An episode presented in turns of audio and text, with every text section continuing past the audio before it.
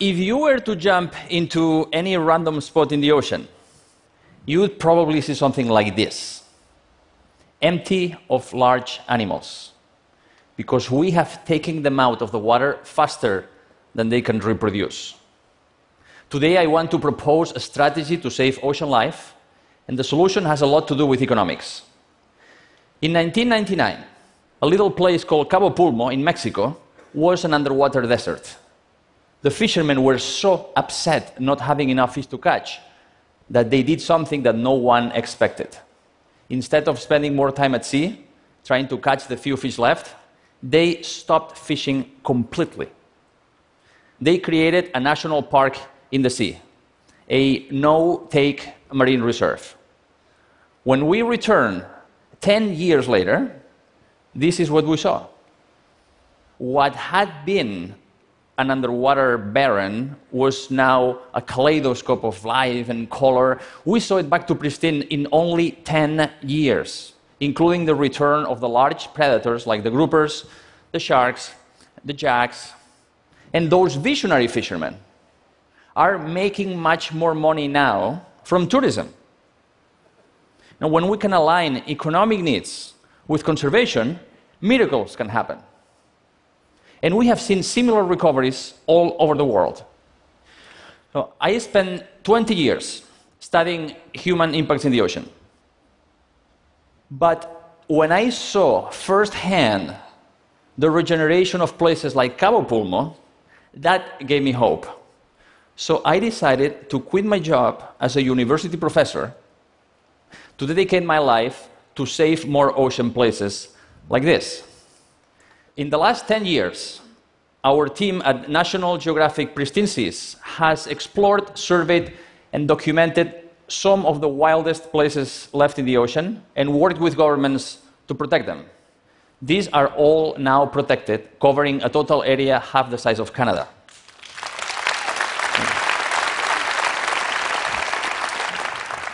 These places are the Yellowstones and the Serengetis of the sea. These are places where you jump in the water and are immediately surrounded by sharks.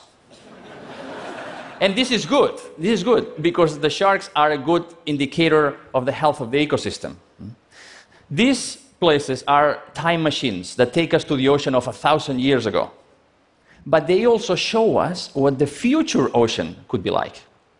Because the ocean has extraordinary regenerative power we have seen great recovery in just a few years. We just need to protect many more places at risk so they can become wild and full of life again. But today, only 2% of the ocean is fully protected from fishing and other activities. And that's not enough. Studies suggest that we need at least 30% of the ocean under protection, not just to save marine life, but to save us too. Because the ocean gives us more than half of the oxygen we breathe, food, it absorbs much of the carbon pollution that we throw in the atmosphere. We need a healthy ocean to survive. Now, is there a way to accelerate ocean protection? I think so. And it involves us looking at the high seas. Now, what are the high seas?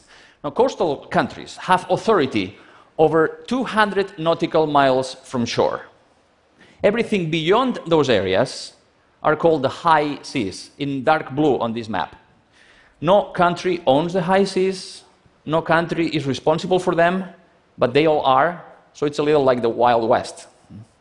And there are two main types of fishing in the high seas at the bottom and near the surface.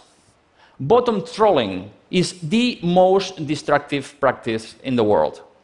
Super trawlers, the largest fishing vessels in the ocean, have nets so large that they can hold a dozen 747 jets.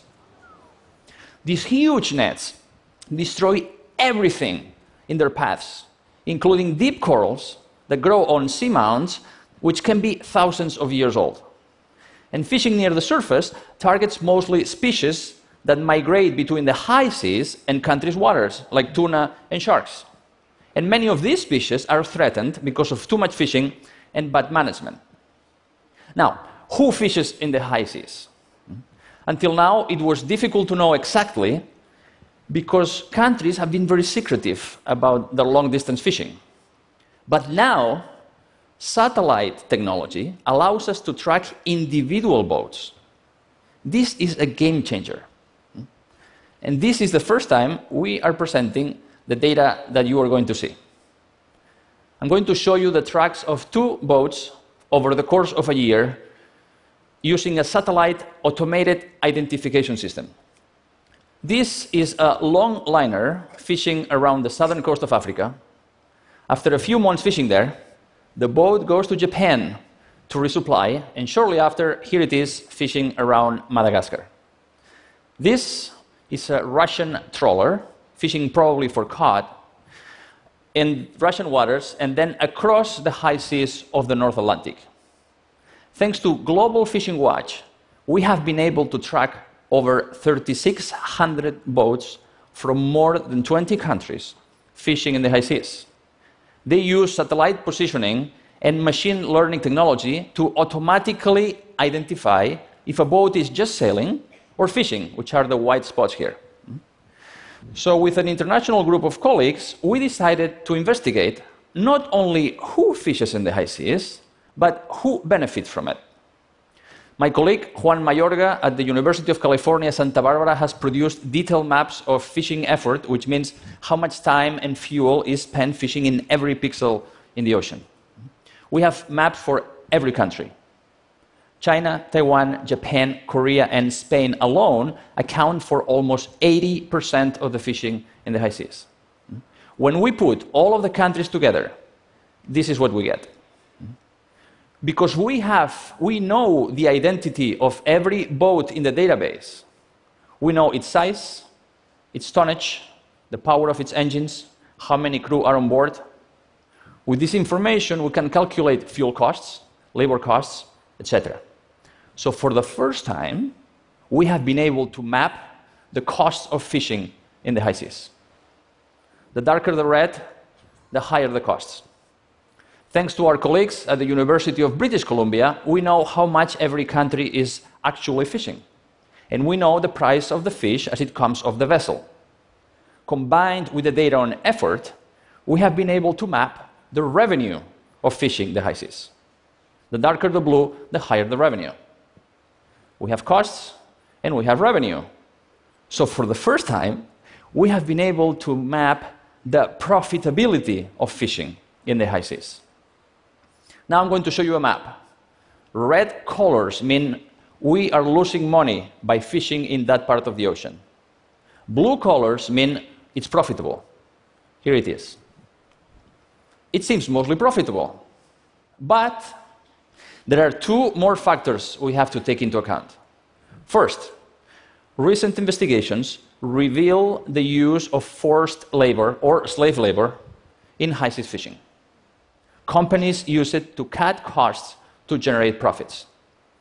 And second, every year, governments subsidize high seas fishing with more than $4 billion. Let's go back to the map of profits. If we assume fair wages, which means no slave labor, and we remove the subsidies from our calculation, the map turns into this fishing is truly profitable in only half of the high seas fishing grounds. In fact, on aggregate, subsidies are four times larger than the profits. So we have five countries doing most of the fishing in the high seas, and the economics are dependent on huge government subsidies, and for some countries, on human rights violations. What this economic analysis reveals is that practically the entire high seas fishing proposition is misguided. What sane government would subsidize an industry anchored in exploitation and fundamentally destructive and not so profitable anyway? So, why don't we close all of the high seas to fishing? Let's create a giant high seas reserve, two thirds of the ocean a modeling study from A modeling study from colleagues at the UC Santa Barbara suggests that such reserve would help migratory species like tuna recover in the high seas, and part of that increased abundance would spill over into the country's waters, helping to replenish them. That would also increase the catch in these waters, and so the profits because the cost of fishing would be lowered. And the ecological benefits would be huge because these species of large predators, like tuna and sharks, are key to the health of the entire ecosystem. Therefore, protecting the high seas would have ecological, economic, and social benefits. But the truth is that most fishing companies don't care about the environment. But they would make more money by not fishing in the high seas. And this would not affect our ability to feed our growing population because the high seas provide only 5% of the global marine catch. Because the high seas are not as productive as nearshore waters. And most of the catch of the high seas is sold as upscale food items like tuna sashimi or shark fin soup. The high seas catch does not contribute to global food security. So, how are we going to do it? How are we going to protect the high seas? As we speak, negotiators at the United Nations are beginning discussions on a new agreement to do just that. But this cannot happen behind closed doors. This is our greatest opportunity. And we all should ensure that our countries will support protection of the high seas and get rid of subsidies to industrial fishing. In 2016, 24 countries and the European Union agreed to protect the Ross Sea, the wildest places in Antarctica, full of wildlife like killer whales, leopard seals, penguins. And these included fishing nations like China, Japan, Spain, Russia, but they decided that protecting such unique environment would be worth more than exploiting it for relatively little benefit.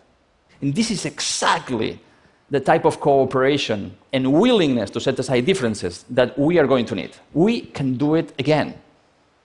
If 20 years from now, our children were to jump into any random spot in the ocean, what would they see? A barren landscape, like much of our seas today, or an abundance of life, our legacy to the future? Thank you very much. Thank you. Thank you.